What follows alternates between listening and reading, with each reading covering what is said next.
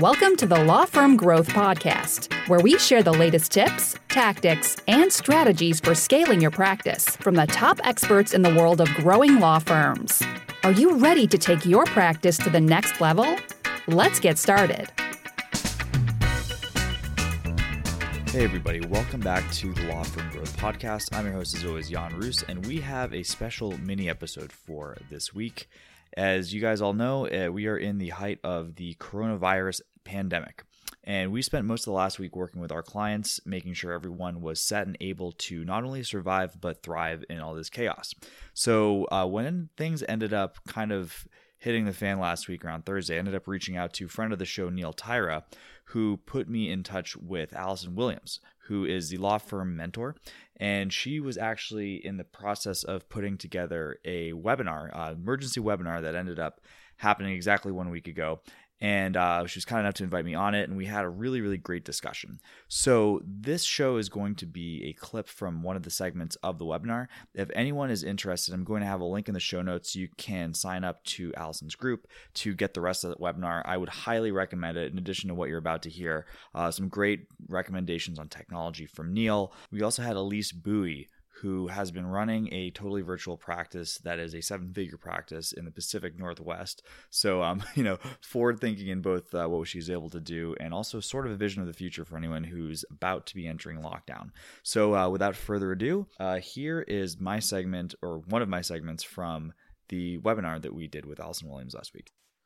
So, you know, next we're we're going to stay with this theme of talking about the mindset of how to deal with these issues, because I think a lot of times where we stop ourselves as law firm owners is we say, oh my God, things are happening and we don't know what's going to happen in the future. So all that uncertainty causes a lot of internal anxiety that we then use to make decisions. And I always tell people, don't make decisions out of your emotions, because your emotions today are not necessarily going to be your emotions tomorrow.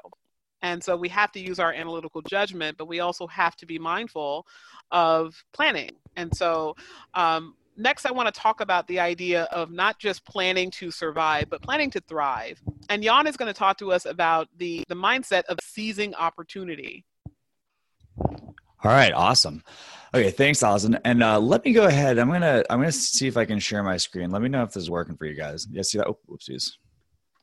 Yep. All got working? It. All right, cool. Yeah, I got a couple little numbers to go over here, so I thought it'd be helpful. Um, okay, so to kind of start things off, um, just just a little story about that, how the last couple of days have gone. So we work with, you know, dozens of law firms all around the country, and we're speaking to people all the time about stuff. So I really, in my opinion, saw uh, things kind of drop here on, on about Thursday. So two different kinds of reaction that we got. First was we had a lot of people that had um, demos scheduled for getting a marketing program started. This, oh man, I really can't consider this right now. Gotta wait until things blow over. We gotta, we gotta really, you know, wait until see how this is gonna shake out. Um, then on the flip side, on Monday, we had one of our big clients. Uh, these guys have four offices in Fort Worth. Uh, they decided to quadruple their marketing investment. So what's really behind the two different kinds of reactions, and what can we really expect for the different mindsets that people are gonna take into a situation like this? Um, so I'm not going to open up with a, a quote of somebody a lot smarter than me. Um, so this is from Warren Buffett. You guys ever see this one? Um, so Warren Buffett always says, be fearful when others are greedy and be greedy when others are fearful. So in the context to here, you know, um, if, if people are personal finance fans, this is really in the context of people being, things being undervalued in a stock market. But if you look at the legal market, there's a lot of the same dynamics which really are in play. We're going to go into some very specific numbers about this down the line, but I just kind of want to set things up conceptually in, in the meantime. So kind of like thinking back to the uh, grade school economics, we really got two things that are going to determine. We've got your supply and you got your demand. So the supply, in the case of whatever practice area that you're in, is the amount of cases that are going to be out there that need help. And, you know, don't get me wrong, I'm, I'm going to kind of uh, circle back to this in a little bit more detail, but when we're talking about anything that's especially consumer facing law, this is an essential service. If you think things are bad right now, um, imagine if you were paying your rent being a personal trainer, or you owned a restaurant, or any of these, ter- uh, these, these situations, which are a lot more discretionary than what it is that you practice. So Uh, actually, I flipped it. So that's going to be the demand. The demand is for the, the services. Supply is going to be the amount of firms that are in the market that are able to service that demand. And there's kind of a uh, a total supply, as in people who are keeping their doors open. And then there's a functional supply, which are people that are going to be actually advertising. And more importantly, if we have situations where people are being recommended to stay home, let's say you're in a situation where, uh, you know, trust in the state law, where people are uh, overwhelmingly elders that are being advised to stay home because they're vulnerable. Um, you know, it doesn't matter if there's a thousand law firms within a ten mile radius of where you live. If five of them are able to, to service you online, there's five law firms. So basically, uh, it's really easy. And, you know, especially for people who are watching the news, uh, it's, it's very easy to kind of armchair quarterback and see what the supply is.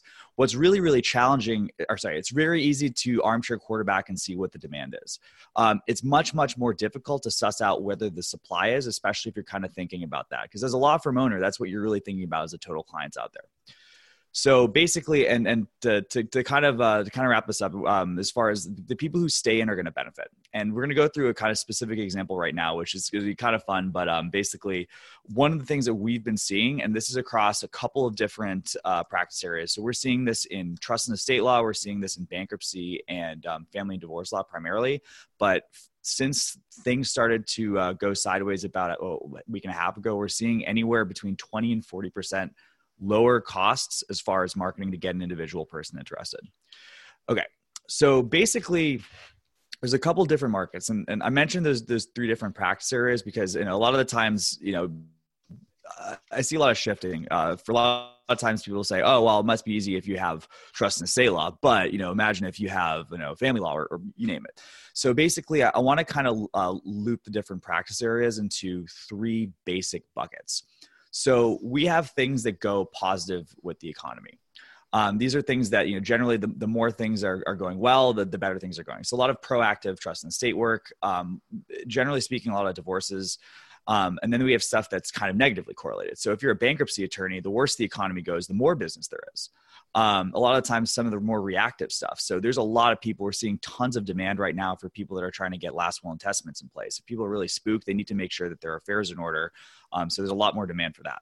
And then there's stuff that's kind of unaffected. So it doesn't really matter if we're in a huge boom or a huge bust, um, people are still going to be getting into car accidents. People are still going to be in need for criminal attorneys. So there's stuff that really doesn't run Uh, correlated to anything that's that's sort of going on. So basically, uh, you know, I don't really want. I, I kind of want to go to the the worst case scenarios. A lot of these things that are that are positively correlated, and these are the ones that that are going to be the most affected. But I want to show kind of the opportunity there. Okay, so this is kind of like a pop quiz time. And actually, I'm uh, I'm open uh, opening this to the to the panel, but this is kind of one of those well known things, and it's that people don't really go into um, people. Or like, you know, no one files for divorces in, in the winter, which is like a big, a big thing. So like people don't file for divorces on the hol- uh, in the holiday season. Would any of you guys want to guess what the actual, uh, the actual numbers are in terms of the decrease for those winter months? I don't see a decrease in the winter. Okay. I, I was just going to say, I don't either, but. Okay. So this is the thing too. So basically we see a lot of people, and then if any of the panelists is like, but um, there's this kind of this perception, and, and this is just kind of to illustrate. Actually, I'm not going to open the chat. Well, actually, maybe let's open the chat. Let's see what's out of it.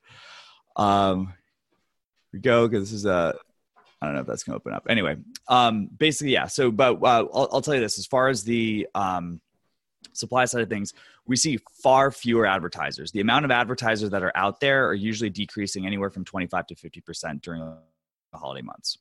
So this is actually a, a big study that was done actually in Washington State, at least. So this might be a, one of the situations, but basically, you know, uh, if we're seeing twenty-five to fifty percent of the firms drop out of the market, you'd expect anywhere from a twenty-five to fifty percent of a drop in the demand. Um, however, if you take a look at the scale here, this ranges from two point eight to three point one. Um, the absolute peak month, uh, which is March, uh, according to the study, versus the absolute worst month, which is December, is only a ten percent difference. So if we kind of run the numbers here, if we have a firm that's doing, uh, so if, if we have uh, half the competition dropping out, but ten percent of the actual case demand going in, there's a huge opportunity for the people that are going to be there. So basically, um, and this is the other thing too. So we, we kind of have a little bit more of a view on this stuff from being on the uh, the ad side of things, because we get to see the competition that's in the market, and whether that's directly through the, the amount of listings that we're seeing on stuff like uh, like AdWords or Facebook, or just a huge proxy for this at any given time is really the cost per click and the cost per lead.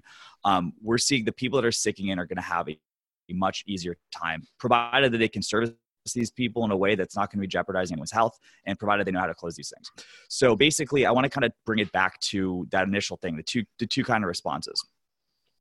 There's two ways to do this. If you want to play offense, this is absolutely the time where you're going to be able to pick up business while your competition's shutting the doors. Um, that means that, you know, if this lasts for two weeks, great. If this lasts for two, three months, you know, even better. The longer you're you're on offense while people are waiting to react, the better it's going to be for you. If you're playing defense, it's going to be tough because, you know, you might be planning on leaning out. Uh, you might be planning on leaning out uh, stuff like expenses, but, you know, how big are the stores going to be? The longer these things go, the worse it's going to be to play defense, and the better it's going to be to play offense. And I kind of want to close this just on the, you know, the, the whole family and divorce law thing, just a preview of things to come. So I don't know if you guys saw this, but basically, you know, if you, if you want to take a view into the future, things are actually, you know, when things end up turning around for us, like they are turning around in China, the divorce rates are spiking. And this is probably one of the things that people are, are perceiving as the worst. So just to kind of go back and, and wrap this up, who's going to be able to take advantage of this? It's, it's going to be the people who have, you know, their, uh, their war chest is going to be collecting cobwebs. There's going to be the people who've been making hay for the last two months who've been able to take advantage of things because of the technology and the stuff that Neil's going to show.